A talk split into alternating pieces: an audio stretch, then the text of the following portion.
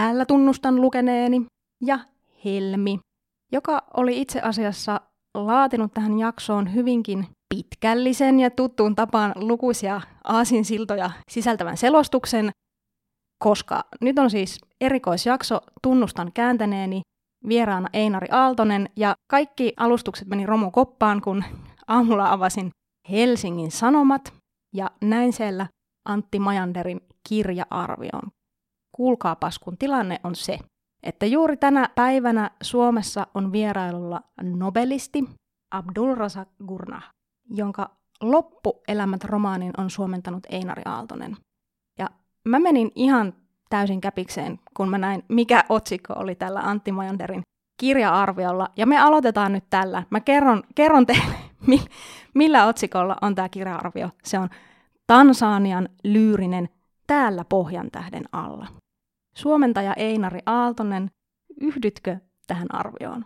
No, sanotaanko nyt näin, että samantyyppisiä elementtejä on havaittavissa näissä molemmissa epoksissa, mutta ehkä, ehkä nyt vähän niin kuin siinä mittakaavassa on sitten eroavaisuuksia, että siellä tämmöinen siirtomaa valta tyyppinen tuota, tilanne versus sitten Suomen, Suomen niin kuin sisäisiin tappeluihin liittyvät kevään tapahtumat sun muut, niin, mutta no joo, onhan siinä joitain samankaltaisuuksia, mutta ei, ei itselle kyllä tullut mieleen tuommoinen, mutta onhan se nyt aika vetävä otsikko, että hei, mä tykkäsin kyllä siitä siis nimenomaan, joo. alla, niin ehkä mä luen tämänkin.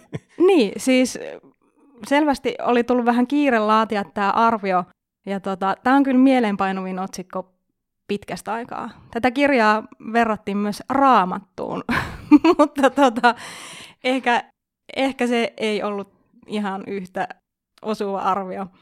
Tota, niin, siis äsken juuri kuulin, että kirjailija itse oli hyvin kiinnostunut tästä arviosta, ja hän ehdottomasti halusi nyt lukeakseen täällä Pohjantähden alla. Mä en tiedä, löydetäänkö hänelle englanniksi se koko trilogia nyt niin kuin saman tien, että joku, joku on ehkä divarissa tällä hetkellä tuskan hiki, hiki helveille, mutta tota, sä tapasit eilen kirjailijan illallisella. Kerropa vaikutelmia. Hän oli brittiläiseen tapaan hyvin kohtelias ja osasi huomioida kaikkia. Ehkä hieman varautunut ja välillä saattoi tulla joku vähän terävämpäkin huomio jostain jutusta, mitä siinä tapahtui. Mielenkiintoista oli siinä alussa, kun tilattiin juomia ja sitten tarjoilija kysyi, että ottaako joku alkoholittoman vaihtoehdon, niin mä siellä käsi pystyssä heti, että yes please, niin sitten kirjailija Gurna siihen sanoi, että hän oli vähän hämmästynyt ja että vai että sillä tavalla oltiin siinä aikaisemmin keskusteltu siitä, että kun hän oli kysynyt, että minkäs verran olen käännellyt. Kuinka paljon juot? ei, niin no ei, sitä, sitä ei, ei, hän nyt vielä siinä vaiheessa ainakaan kysynyt, mutta hän kysyi, että minkä verran mä oon tehnyt näitä käännöksiä, niin mä sitten sanoin, että tänä vuonna luultavasti tulee sadas täyteen, niin sitten hän oli silleen, että oho, että ai sen verran. Ja sitten siinä alkoholin tilausvaiheessa, niin hän sitten sanoi, että ahaa, no ilman, kun sä oot saanut niitä käännöksiä tehtyä, kun et nyt juo alkoholiakaan. Siis tämä vitsi meni nyt ihan siis mun puolelta ihan samalla tavalla, kun mä olin kerran semmoisella stand-up-keikalla, jossa oli brittikoomikko, ja se alkoi pitää jotain semmoista tosi niin kuin pitkällistä puheenvuoroa siitä ja naurattaa yleisöä just siitä niin kuin sille, että – että kuinka paljon te suomalaiset juotte, ja sitten kun kaikki siinä jotenkin sille semikollegiaalisesti, niin kuin tiedätkö, comrades in, in alcohol, niin kuin naurettiin, niin sitten kun se oli just silleen, itsehän en juo mitään. Ja sitten kaikki oli vaan silleen jotenkin hyvin silleen niin kuin häpeissään. Tämä on kyllä vähän silleen sensitiivinen aihe, että mihin suuntaan kääntyisin tämän, tämän kanssa, että niin kuin, ollako vai eikö olla. Joo, mutta siis puhutaan nyt ihan siis vakavasti. Siis Keltainen kirjasto. Keltaisessa kirjastossa nyt julkaistaan näitä Gurnahin kirjoja. Just tänä keväänä on ilmestynyt tämä Loppuelämät ja tulossa on Paratiisi, mutta tota, Keltaisessa kirjastossa nyt niin kuin ylipäätään, että siinä on paljon kirjailijoita, joita on suomennettu iät ja ajat. Niitä kirjoja tulee tasaisesti. Niitä yleensä suomentaa aina samat suomentajat. Kirjailijat ja suomentajat on siis yhtä lailla suomalaislukijoille varmaankin rakkaita. Ja monesti kun tulee uusi kirjailija, niin joku tavallaan siitä vanhasta kaartista sitten ottaa hänetkin suomennettavakseen, mutta nyt meillä on ollut sellainen äm, hämmentävä tilanne, että siis viimeisen kolmen vuoden aikana Keltaisen kirjastoon on tullut kahdeksan uutta kirjailijaa, ja kolmen heistä teokset olet suomentanut siis sinä, Einari Aaltonen, joka et aikaisemmin ollut kääntänyt tammeen yhden ainutta teosta. Niin mä haluaisin nyt vähän selvittää, miten tässä on niin kuin näin päässyt käymään. Siis sä debytoit KK on suomentajana 2019 Tanahishi Coachin vesitanssia romanilla. Sen jälkeen olet suomentanut Patricia Lockwoodin hittikirjan Kukaan ei puhu tästä. Ja sitten tosiaan nyt Gurnahin loppuelämät romaanin. Siis sinänsä se ei minua yllätä, että olet päässyt aloittamaan täällä Tammessa heti korkeakirjallisuudella. Sä oot kuitenkin suomentanut haastavaa kaunokirjallisuutta 20 vuoden ajan. Kuten juuri sanoit, sata teosta. Onneksi olkoon. Se on, se on ihan kauhean määrä, koska sä et ole mikään vanha setämies kuitenkaan. Sä olet nuori setämies ehkä. Mä olen nuori setänainen. Niin tota, Ranskasta, Englannista ja Espanjasta. Ja olet siis itse myös runoilija. Mutta tota, johtuuko se, että oikeastaan viime vuosien saakka olet ollut isoissa helsinkiläisissä kustantamoissa ikään kuin suuri tuntematon kenties siitä, että sä olet turkulainen? Itse asiassa kun mä tulin tonne, niin tuossa on tämmöinen lounaspaari ja mä luulen, että se vastaus löytyi siitä. Siinä oli semmoinen mainos, jossa luki, että mitä hyvää muka on tullut Turusta. Olisiko Okei. kyseessä jonkinlainen asenneongelma tai jonkinlainen niin kuin pääkaupunkilainen ylimielisyys meitä provinssin ihmisiä kohtaan? Se voi olla. Mutta oot se siis paljasjalkainen turkulainen? Ei, mä oon syntynyt Helsingissä, mutta okay. mä oon tota, asunut siellä sun täällä, että mulla ei ole semmoista niinku kauhean... Sä oot siis maanpaossa Turussa? Mä, mä oon maanpaossa Turussa ja ollut siellä sun täällä niinku nuorempana jouduin muuttamaan erilaisista syistä ympärinsä, niin mulla ei ole semmoista kiinteää identiteettiä, että mä en niinku tunne olevani oikein mistään kotoisin. Mä luulen, että ainakin tuossa Görnähin tapauksessa niin on hyödyllinen, että pystyy samastumaan näihin niin kuin diaspora-identiteettisiin ihmisiin, jotka joutuvat siirtymään tuolta maanosasta toiseen. Meikäläinen tosin täällä siinä Pohjantähden alla tyyppisesti pienemmissä kuvioissa, mutta ehkä jo, jotain niin kuin samastumisen tämmöistä tasoa sieltä löytyy. Ihana vastaus.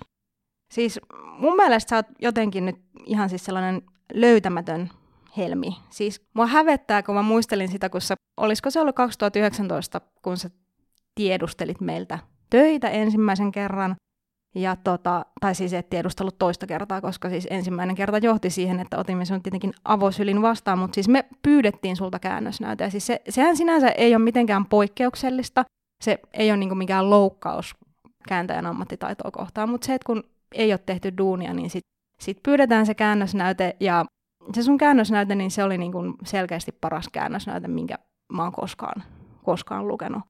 Ja tota, mm, en mä tiedä. Siis mä olin pitkään siinä käsityksessä, että sä käännät vaan Espanjasta ja Ranskasta.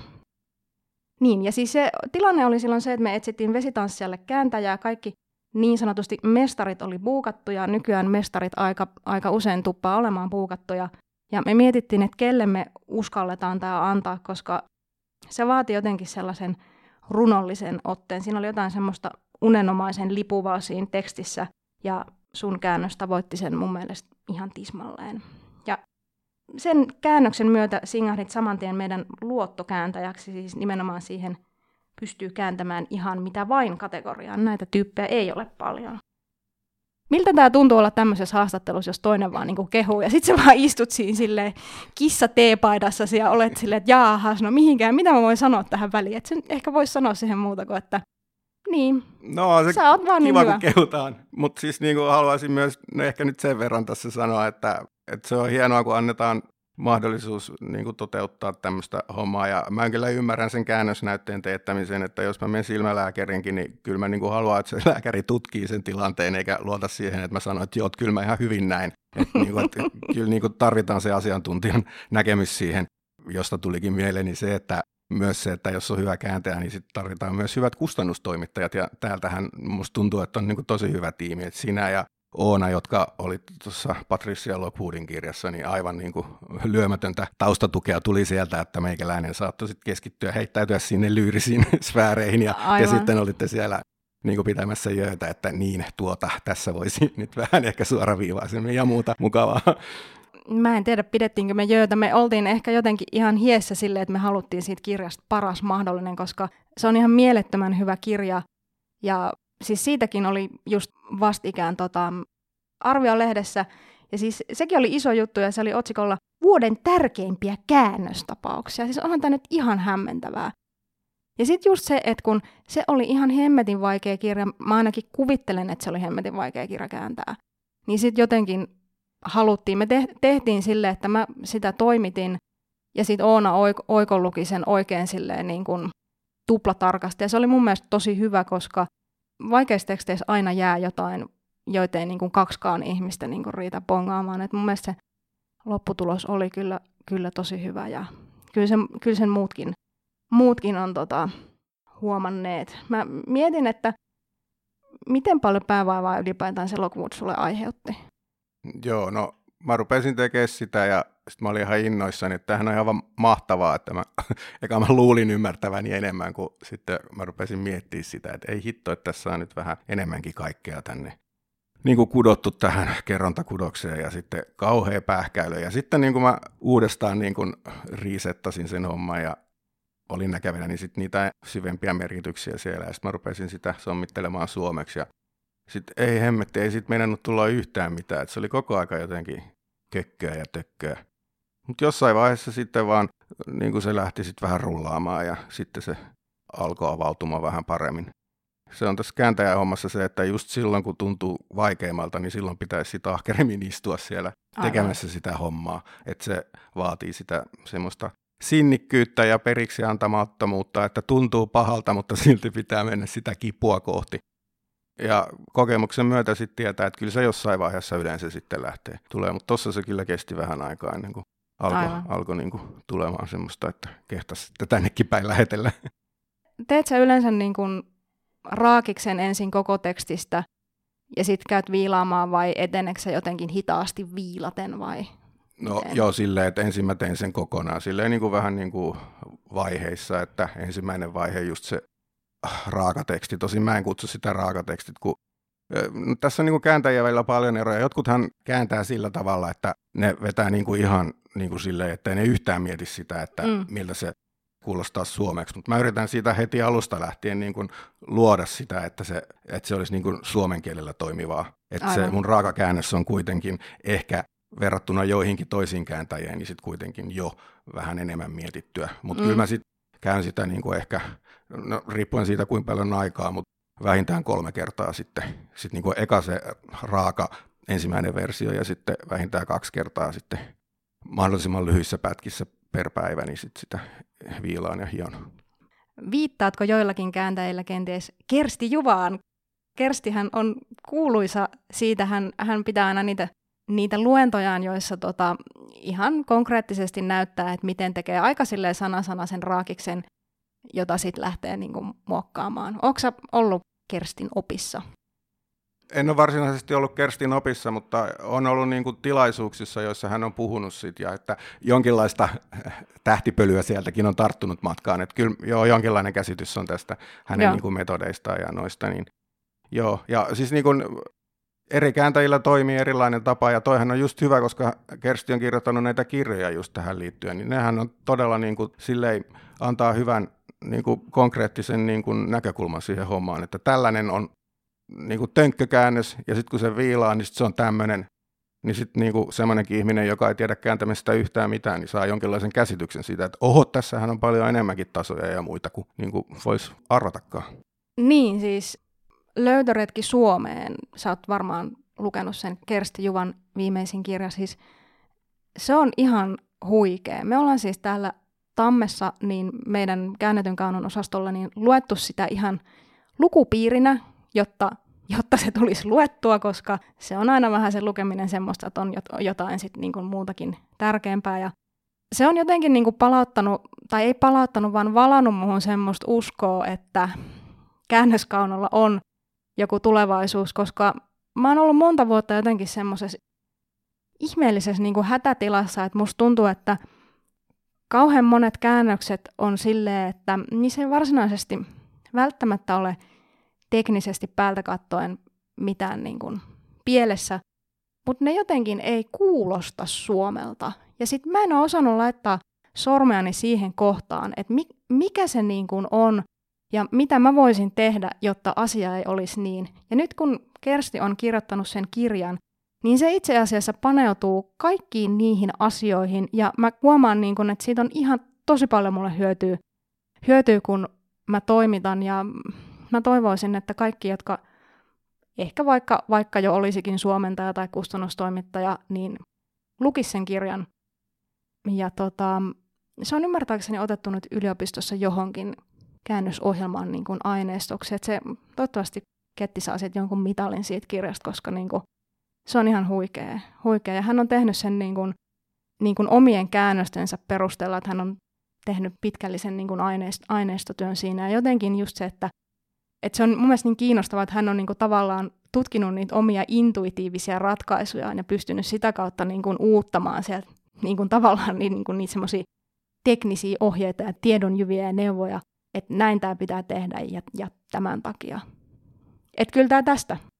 Kyllä tästä. Siitä on, siitä on meille kaikille tosi paljon hyötyä. Öm, jos vielä puhutaan vielä tästä vesitanssiasta ja kukaan ei puhu tästä kirjasta, niin, niin ne kirjat on niin, kuin niin erilaisia. Siis vesitanssia on historiallinen, eeppinen, hyvinkin tällaisia maagis-realistisia sävyjä saava tiiliskivi, ja sitten se, kukaan ei puhu tästä, niin se on sellainen ohut, hauska, näpäkkä, ja ennen kaikkea hyvin tällainen katkelmallinen ajankuva internetin hallitsemasta olemassaolosta. Tuossa vähän jo puhuitkin siitä Lockwoodista, mutta et miten, kuinka paljon se genre tekee siihen niin kuin eron siihen käännösprosessiin? Onko tuollaista historiallista kaunoa? Mä mietin sitä, että onko sitä niin kuin vaikeampi kääntää siis silleen, että, että siinä on varmaan sitä termityötä kumminkin ihan valtavasti, mitä tarvii tehdä.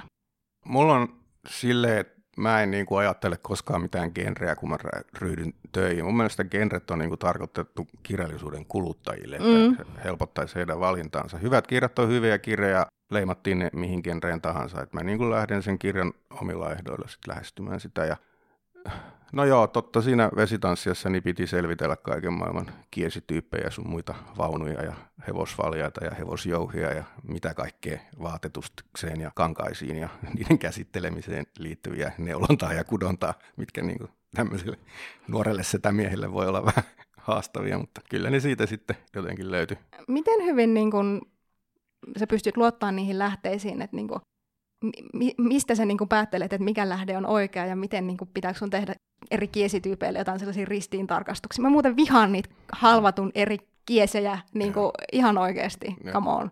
Ehkä se kokemuksen myötä tulee sitten, että löytää semmoisia sivuja. Joo, kyllä ne pitää niin kuin löytää monesta paikasta, että kun siellähän voi olla ihan mitä tahansa, joku on voinut keksiä sinne sata eri kiesityyppiä.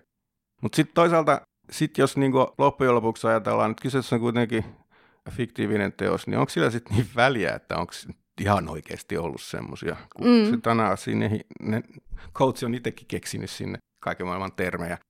Kyllähän tietysti yritetään löytää se, mutta sitten, niin no jotkut on tietysti, tässä on näitä koulukuntia, että jotkut on ehdottomasti sitä mieltä, että pitää olla, niin kuin, ne on pakko olla, että on ollut olemassa, mutta sitten mm. toisaalta mm. eihän me voida päästä käsiksi mihinkään menneisyyteen, muuta kuin sen kautta, mitä nyt tiedetään, että nämä on vähän filosofisiakin kysymyksiä, että nehän on aina semmoisia representaatiota jostain, mihin ei välttämättä saa sit otetta. Mutta siis niinku, totta kai pyritään luomaan se illuusio siitä, että mm. jos on historiallinen romaani, että siellä sitten käytetään sen ajan, mm. ajan sanoja ja termejä ja mm. yritetään luoda se. Mutta kyllähän se sit väistämättä kuitenkin kertoo myös sitä kirjoittamisajankohdasta aina ne mm. kirjat. Mistä sitten tiedät, että et jos joku asia on kirjailijan keksimä? Mistä voit sen tietää? No en mä Sä Va- googlaat sitä ja sit siitä ei löydy mitään, sit sä, oot sillä, sit sä kysyt ei. kirjailijalta, että oot sä niinku vetänyt tämän hatusta vai mikä tämä niinku on? No en mä uskalla miltään kirjailijalta koskaan kysyä mitään. Te olette niin siis ihania. Mä, mä, menen, mä menen kirjastoon, mä selaan vanhoja kirjoja. Sieltä on joskus löytynyt jotain hauskaa. Toi on niin sulosta. Toi on niin sulosta. Tota, mä, mä kerron anekdootin, kun siis huomentajat on monesti silleen, että joo joo, luen ensin alkuteoksen monta kertaa ennen kuin ryhdyn toimeen. Mutta kaikki ei niin tee, koska eräs suomentaja kerran kertoi siis vailla minkäänlaista häpeää. häpeää siis mua huvitti niin kuin tosi paljon, että hän, hän suomessa jotain kirjaa ja oli silleen, että mä en saa, että mä en ymmärrä tätä yhtä kohtaa, että mikä tämä juttu oikein on, ja se pähki ja pähki ja pähki. Sitten se tota, kysy siltä lopulta sieltä kirjailijalta. Jotkut kirjailijathan on muuten sellaisia, että ne ei välttämättä kauheasti vaivaudu vastailemaan, mutta jotkut on sitten niinku hyvinkin, hyvinkin herkästi siellä langan Niin se kirjailija oli sanonut sille kohtuun nääpeästi, että no sehän selviää siinä seuraavalla sivulla. Sitten mä, sit mä vaan niinku mietin, että miten tollasen kanssa sit niinku se pitää jotenkin haudata johonkin syvälle niin kuin mielen syöväriin, että siinä on jotenkin jäänyt ehkä vähän silleen housut, housut kintuissa, mutta tota, Joo, no vähän. en mä tiedä, onko se nyt sinänsä mitään, mitään väliä, kunhan niin kuin valmis tulee. Et no niin. Äm, Tuossa just sanoit, että käyt kirjastossa ja etsit, etsit vanhoja kirjoja, niin sä oot parikymmentä vuotta suomentanut, niin ehdikö suomentaa silleen, että internet ei olisi ollut vielä kovinkaan paljon avuksi. Minkä, mit, mink, minkälaista helvettiä se oikein oli? Mä mietin sitä usein. No se oli kyllä. Kesät, talvet hiidettiin sinne lähikirjastoon. Kerrankin oli niin kova pyry, että no, löytää perille. No joo, mutta oikeasti se oli, että jos tuli joku ton, sen tyyppinen ongelma, mikä nykyään löytyy alle minuutissa, niin sit siihen meni pari tuntia ainakin, kun kävi siellä selailemassa niitä niteitä, ja joskus ne niteet oli kadoksissa, eli laitettu väärään paikkaan, tai niitä ei löytynyt ollenkaan. Tai ne oli jossain hemmetin varastosta, jonne oli ne hakuajat Aivan. 45 minuutin kuluttua Aivan. aikaisin. Tämä on nyt ihan tätä tämmöistä, kun isoisa Suomeen hiihti no niin, kama, kamaa, niin kuin, että just silleen, että toi työ, ja sitten sä saat, niin kuin lopuksi sä saat selville sen niiden kiesien jonkun vetoaisan akselin niin kuin lempinimen vuonna. No, mutta se niin kuin... tuotti kyllä suurta tyydytystä sit, jos se sattui löytymään, koska siihen oli näiden niin paljon vaivaa. Mutta eihän se tietysti sit saattoi sille tulla haukut siitä käännöksestä, kun oli joku muu kohta sitten mennyt vähän pieleen. Jessus sentää. Mä niin kuin välillä mietin, että saako kotimaisen kaunon puolella koskaan ne tekijät niin kuin sama, samanlaista palautetta silleen, että niin kuin, on välillä ihan sairasta niin tuossa käännöskaunossa toi, että jumitetaan niin kuin hinkkaamaan jotain termiä tai jotain tämmöistä, että niin kuin, kun ei se loppujen lopuksi ole siinä isossa kuvassa sitten ehkä. Ja sitten varsinkin se, että kun ei ne alkutekstien tekijätkään, niin ei ne välttämättä kaikkea niin kuin tiedä, mutta musta tuntuu, että tämä koko ala on vähän semmoinen niin ihmeellinen pyörä, että kaikki kuvittelee, että kaikki tietää jotain muuta, mitä itse ei tiedä, koska mä muistan, kun mä, mä sain kerran yhtenä iltana semmoisen valaistumisen hetken, että mä vaan niin kuin oli se, että niin, että eihän sillä kääntäjälläkään ole mitään, niin kuin, että se tietäisi niin kuin, tasan tarkkaan, että tälleen tämä menee, vaan se on niin kuin se sen päätös, johon, johon se jonain tiettynä hetkenä on päätynyt, ja sitten mä voin arvioida sitä niin kuin sen, sen kautta. Mutta kyllä se niin kuin kustannustoimittajana on sitten monesti sitä miettiä just sille, että no, mitä mä nyt en tajuu, mi- miksi toi on laittanut tän näin, en mä tiedä, miksi toi on laittanut ton niin kuin näin. Että tota, tää on hyvin kummallinen ammatti. Mutta Kersti Juva auttaa meitä. Terveiset Kerstille. Terveisiä Kerstille, joo. Joo, siis nyt kun lä- puhuttiin tuossa hiihtämisestä, niin musta tuntuu, että mun ei tarvitse edes onnitella sua tuosta David Mitchellin Bone Clocks-kirjan niin kääntämisestä. Hei, nyt on tulossa uh, Utopia Avenuekin tässä. Okei, okay. ihana puffi. Tota, oliks vaikea? Oli. Onko sulle mikään vaikeaa? On ne tietysti vaikeita, mutta pitää luoda semmoinen illuusio ihan kuin se olisi helppoa. No mutta sä onnistut siinä kyllä tosi hyvin. Sun suomennokset on tosi vaivattomia.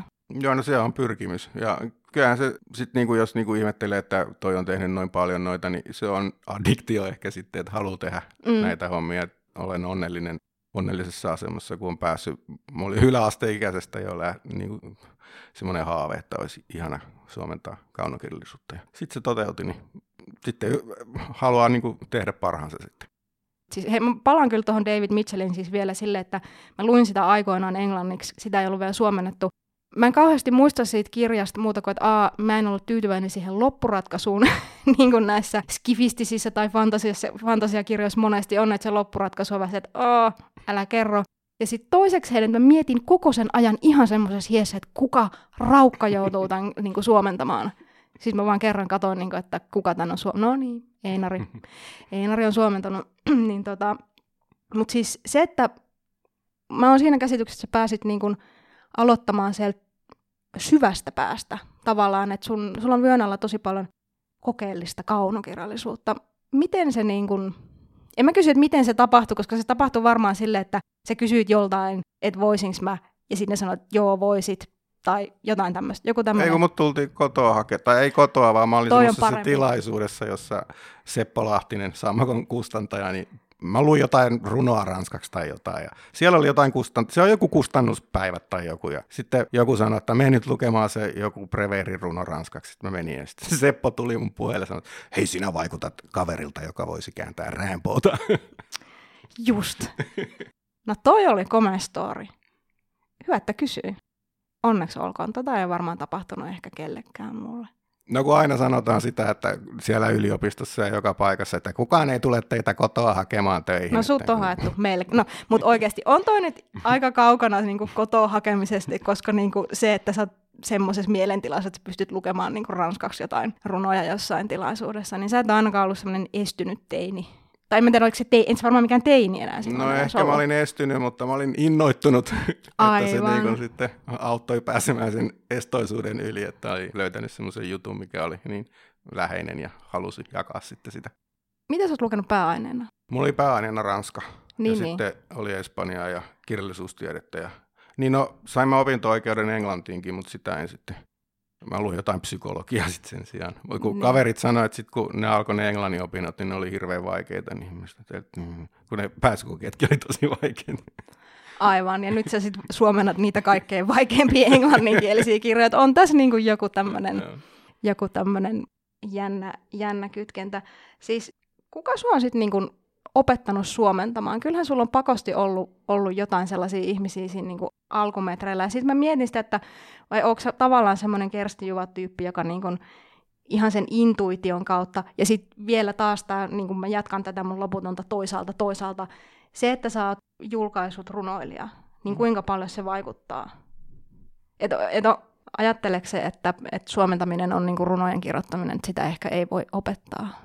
No, Tai o- opetella, en mä tiedä. no, mä ajattelen ehkä silleen, että pitää olla vaan semmoinen palo tehdä jotain juttua. Ja sit mä uskon myös siihen, että kun harjoittelee tarpeeksi paljon, se nyt oli 10 000 tuntia tai jotain, siihen tulee se, että pitää olla semmoinen vähän, vähän niin kuin jääräpäinen tyyppi, että jaksaa jauhaa jotain juttua. Niin mä oon sitten vaan harjoitellut. Ehkä halusin kirjoittaa runoja, niin sitten mä kirjoitin 10 000 tuntia ja sitten ehkä tuli yksi hyvä säe. niin. Joo, mutta se on jännä, että kun säkin oot niin kuin ilmeisen lahjakas tyyppi, mutta sitten kumminkin säkin kannatat tuota sitkeyttä, koska mä monesti ajattelen, että niinku se sitkeys on, on ehkä niinku tärkein ominaisuus, mikä ihmisellä voi olla. Joo. Ilman sitä ei pääse mihinkään. Tämä ei ole kyllä mikään originaali ajatus. Mä muistan, että muun muassa niin kuin Stephen King on sanonut, että niin kuin lahjakkuus on niin kuin kupillinen suolaa tai niin kuin mitä ikinä se oli silleen, kellä tahansa on kupillinen suolaa, mutta mitä sillä teet, niin on sitten eri asia. Jotain tällaista näin. Niin, sä oot sitkeästi suomentanut ja sitten just vaan tuli tosi hyvä kääntäjä. Sille, silleen se meni. On siinä ollut tota, näitä, just nämä varhaiset, Seppo Lahtinen ja muut, niin siellä oli hyvää väkeä siellä Sammakko-kustantamossa, jotka sitten vähän kätilöi niitä. Niillä oli myös hyvä kielitaju. Joo. Turkulaisia runoilijatyyppejä, Aivan. Markku Intoa sun muuta. Niin, niin, niin. Siis se, sehän siinä just on, että, että suomentajan uralla on kyllä, varsinkin siinä alussa on tosi tärkeää, että pääsee tekemään niin kuin semmoisten ihmisten kanssa, jotka oikeasti edes vähän tietää, mitä ne tekee. Nyt tämä maailman aika on vähän semmoinen, että joissain puljuissa ei välttämättä toimiteta laisinkaan, oli se sitten niin kotimaista tai, tai ulkomaista. Ei niitä paikkoja nyt varmaan kauhean paljon ole, mutta myöskin se, että sitten kun tämä kustannustoimittaminen, kun tämäkin on tämmöistä, musta tuntuu, että tämä on hyvä tai tämä on huono hommaa, niin ihan hirveän erityyppisiä ihmisiä, ihmisiä on sitten, sitten alalla ja jotenkin se, että aloitteleva suomentaja oppii parhaiten hyvältä kustannustoimittajalta, mutta se menee myöskin toisinpäin, että monesti näiden pikkuruisten kustantamoiden kustannustoimittajat ei välttämättä koskaan pääse kehittymään ihan vaan sen takia, että ne ei pääse lukemaan oikeasti niin kuin huippukääntäjien tekstejä. Koska mä oon ainakin oppinut ihan tosi, no siis käytännössä varmaan kaiken, niin kuin Kersti Juvalta ja kumppaneilta, niin niitä lukee niitä tekstejä ja niitä niin kuin miettii silleen, että miksi toi on noin. Ja sitä kautta siitä pääsee niin kuin jyvälle siitä hommasta, että kyllä tämä on jotenkin semmoinen pyörä, joka pyörii, jossa kaikki liittyy kaikkeen. Mutta tota, Mä haluan puhua nyt tästä kokeellisesta korkeakirjallisuudesta vielä. Mun mielestä toi on niin ihana toi sanapari. Se on, niinku, se on niinku niin pelottava ja se on niinku niin silleen, niinku, että olen 21 vuotta ja luen niinku teoreettista filosofiaa ja niinku tämä kokeellinen korkeakirjallisuus on mun juttu. Mutta se tarttu jostain mun päähän ja se mun mielestä jotenkin niin ihanasti kuvaa näitä tiettyjä espanjalaisia, chileläisiä, mitä sulla nyt onkaan. Esimerkiksi se yksi kirja, se Kesyttömät teoriat. Mä, mä en muista, mikä se on sen kirjailijan nimi? Paula Oloissarak. Minkäs maalainen hän onkaan? Hän oli argentiinalainen. Mä muistan, että mä olin jossain Messilän kirjailijakokouksessa tai jossain semmoisessa, yhden kerran on elämässäni siellä ollut ensnoppaille. Ja olikohan hän siellä niin kuin vieraana. Ja tota, se kirja kuulosti ihan tosi kiinnostavalta. Sä oot sen muuten suomentanut, mutta mä en koskaan saanut luettua sitä loppuun. Mä en muista miksi. Pitäisikö nyt yrittää? Yhden hengen lukupiiri. Joo, no se, se on kyllä semmoinen, että se jakaa lukijat, että puolet jättää kesken ja puolet on sitä mieltä, että hei tosi hyvä. Ja siis sehän on vielä ihan pikkuruinen kirja. Siis nyt kun puhutaan tästä jakaa lukijat ja jättää kesken, niin siis, siis Roberto Bolanjo, siis kauan kauan aikaa sitten eräs ystäväni suositteli tota, David Foster Wallacein Infinite Chest-kirjaa, siis vuosia ennen kuin Miki Liukkonen tuli lähettäneeksi sen kirjallisen snoppailun hautuumaalle, jossa se nyt sitten köllöttelee tyytyväisenä, niin tota, otin siis tämän suosituksen vakavasti, sillä kyseinen henkilö ei koskaan suositellut mitään kevyin perustein. Oikeastaan ei ikinä suositellut yhtään mitään. Oli matemaatikko muuten hänkin. Niin tota, hän sitten luki ton Roberto Bolanion 2666 teoksen ja suositteli. Mä tartuin siihen. Mä aloin lukea sitä englanniksi, koska sitä ei ollut vielä silloin suomennettu. Ja mä luin sitä ehkä 150 sivua. Ja sitten mä kysyin täältä mun ystävältä, että muuttuuko tämä jossain vaiheessa, koska tämä on niin puuduttava, että elämä on liian lyhyt, jos tässä nyt ei tapahdu jotain käännettä. Ja se mun ystävä oli se, että joo, ei se mihinkään muuta, että sen takia se onkin niin mahtava. Ja sitten mä olin se, että okei, no hei, mä tuon sulle sen kirjan nyt takaisin, koska tämä täyttää mun koko pienen asunnon, tämä on niin valtavan kokonainen, niin me sovittiin treffit komteatteriin, ja tota, en nyt muista minkä takia, mutta siis kun mä kaivoin sen kirjan kassista, niin kaikki ne komteatterin jäbät, ne näyttelijät, jotka visiin aina on siellä komteatterin ravintolassa, niin ne niinku syöksy sen kirjan kimppuun. Ne oli se, että hei, kattokaa, kattokaa mitä täällä on. Ja sitten se, niinku se pettymys, kun ne näki, että se oli niinku englanniksi se kirja. Ja sitten ne ei niinku yhtään hävennyt myöntää, että ne oli sille, että ei pysty lukemaan niinku englanniksi. Ja ne oli niin armottomia Bolanja-faneja. Olisiko, silloin oli tullut se kesyttömät etsimät, oli varmaan tullut suomeksi. Että tota, aasinsiltojen aasinsilta siis se, että miten tärkeää on, että tätä kirjallisuutta tehdään suomeksi. Ei me niinku pystytä oikeasti olemaan mukana tässä maailmassa, jos... Ja sitten just tämä englanniksi lukeminen, niin että mä oon anglisti, ja en mä niinku myöskään häpeä myöntää, että mä en pysty lukemaan jotain Virginia Woolfia englanniksi, koska en mä taju siitä mitään. Se on suomeksikin välillä jopa niin kuin tuskallista. Että voitaisiko me nyt olla vaan niin kuin teeskentelemättä Siinä englanniksi lukemisessa on muuten se, että mä luulen, ihmiset saa niistä kirjoista sellaisen mielikuvan, että ne on paljon parempia kuin ne onkaan, koska, koska ne yhdistää niihin kaikkiin sellaisia merkityksiä, jotka on täysin niiden omasta päästä. Mitä sanot tähän? Joo, mä luulen, että siinä on kyllä perää, että tosi monethan nykyään lukee niitä kirjoja englanniksi. Esimerkiksi mun vaimo lukee ainoastaan lukulaitteelta jostain amerikkalaisesta lukuaikapalvelusta ostettuja romaaneja mur. Aivan. Syöksee tätä suomennosten omalta osaltaan jonnekin syöveriin, mutta joo, että kyllä mä, mun mielestä on myös tosi tärkeää, että sitä kirjallisuutta on tarjolla niin kuin suomeksi. Mä vertaisin sitä niin kuin tähän, kun jossain piirissä sanotaan, että formula-sirkus on ihan mieletön, kun siellä on jotain 300 302 tuntia jotain ympyrää ja mm. sitten kauheasti kuluu pensaa ja mitä järkeä maksaa miljardeja, niin sitten nämä autourheiluentusiastit on sitä mieltä, että no kun siinä kehitetään sitä teknologiaa, että sitten se hyödyttää myös niin kuin karvalakkiautoilijaa sitten pitkällä tähtäyksellä, niin yhtä lailla voidaan sitten sanoa, että kokeellista korkeakirjallisuutta kun suomennetaan, niin sitten se inspiroi sellaisia ihmisiä, joilla on tota, halua laajentaa tajuntaansa. Ja sit ne on monesti just jotain niin kuin esimerkiksi tulevien loistosarjojen käsikirjoittajia, niin ne ammentaa sieltä sitä huipputeknologiaa, eli kokeellista korkeakirjallisuutta ja sitten luovat jotain transport-tyyppisiä hienoja sarjoja. Aivan, aivan. Tota, Clarice Lispector, niin ymmärrätkö? En. ihana, ihana, aito vastaus, koska tota, kokeellisesta korkeakirjallisuudesta vaan tuli niin kuin mieleen, että niin kuin mä vaan mietin, että onko mä liian tyhmä olemaan tällä alalla. Et tota, sehän on jotenkin aina, aina niin kuin semmoinen niin kuin kirjailijoiden kirjailija. Tarja Härkönen tekee toki kunniakasta työtä. Ja myöskin ne Tarjan esipuheet on kyllä semmoista lispektor kamaa niissä kirjoissa, että mä en ymmärrä myöskään niistä esipuheista niin kuin mitään. Ne on kanssa jotenkin aivan niin kuin todella korkealentoisia.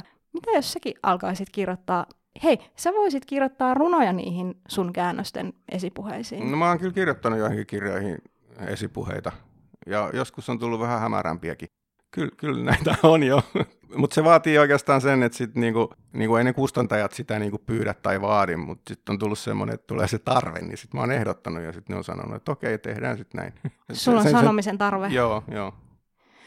Teekö sä runoja niin kuin lausumisen vai kirjoittamisen kautta, kun mä oon kuullut tällaista, että kun me, meidänkin talossa on ainakin yksi runoilija, joka julkaisee säännöllisin väliajoin ja on kuulemma tehnyt, täs, muistaakseni sanoa, että korona-aikana oli opetellut tekemään silleen, että kävellessään puhuu niitä runoja, miettii siis niitä ääneen, niin Joo, no se ei ole ehkä mulle luontevi, mutta mä ymmärrän kyllä ton, että se, se kyllä joo, kävely on semmoinen, silloin tulee monesti juttuja mieleen.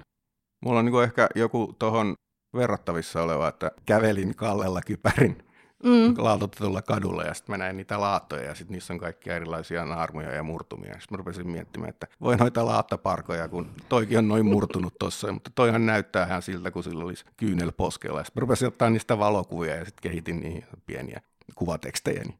Et se on vähän, vähän samantyyppinen juttu. Tämä on kyllä kiinnostavaa. Mä en ole muuten tutustunut sun tota, omaan originaalituotantoon, että pitää, pitääpä varmaan tehdä se. Mi- miten sä, ehdikö tehdä runoja nyt koko ajan?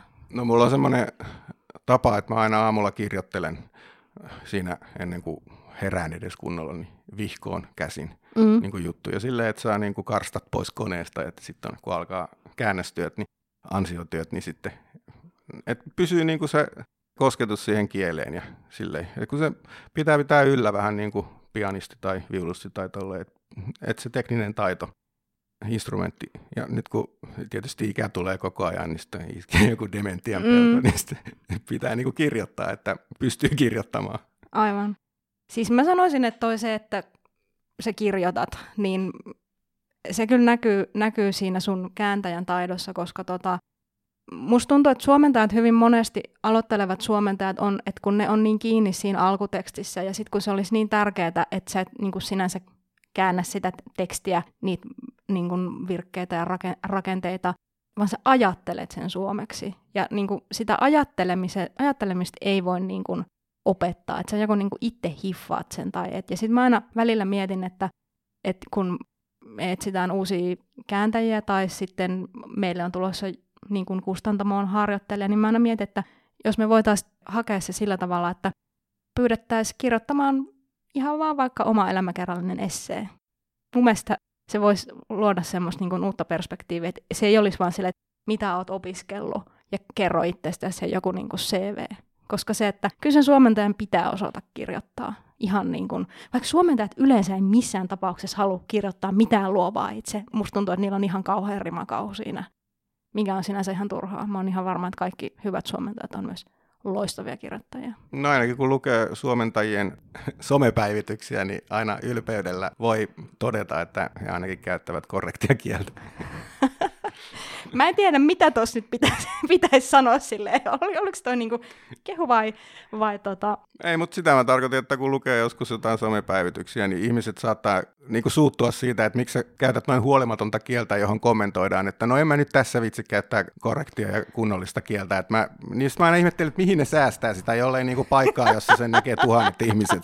Että niinku, et miksi ne, miksi ne niinku säästää sitä kirjoittamistaitoaan?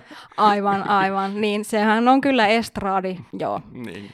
En, en mä ehkä WhatsAppissa välttämättä enää nykyään uskalla jättää sen pisteen pois, mutta et silleen, että jos nyt laatii jonkun päivityksen, niin tota, ehkä siinä olisi hyvä panna niin kuin tanssikengät jalkaan ja olla silleen, katsokaa täältä lähtee. Mm-hmm. Tota, tanssikengistä puheen ollen, jotta me pystyttäisiin nyt lopettaa, lopettaa tämä hölötys jotenkin korrektisti, niin äm, keltainenkirjasto.fi, siellä on säännöllisin väliajoin, onko jopa ihan joka kuukausi kuukauden lukija, joka kertoo hänelle merkittävistä keltaisen kirjaston kirjoista, niin haluaisitko kertoa omistasi?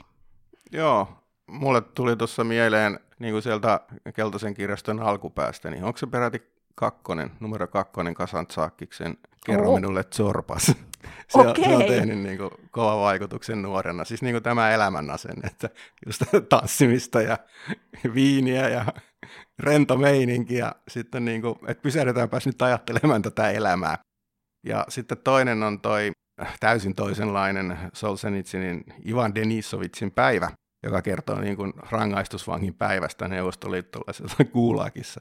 Mutta siis niin kun, silti mä koen, että näitä kirjoja niin yhdistää jokin niin tämä, että tämmöinen niin vireä sisäinen elämä, niin se niin kantaa, niin kuin oli sitten rento meininki tai sitten semmoinen, missä niin taistellaan oman hengen puolesta, että miten tässä pärjäisi. Aina, aina kannattaa panostaa siihen, että, että pään sisällä tapahtuu.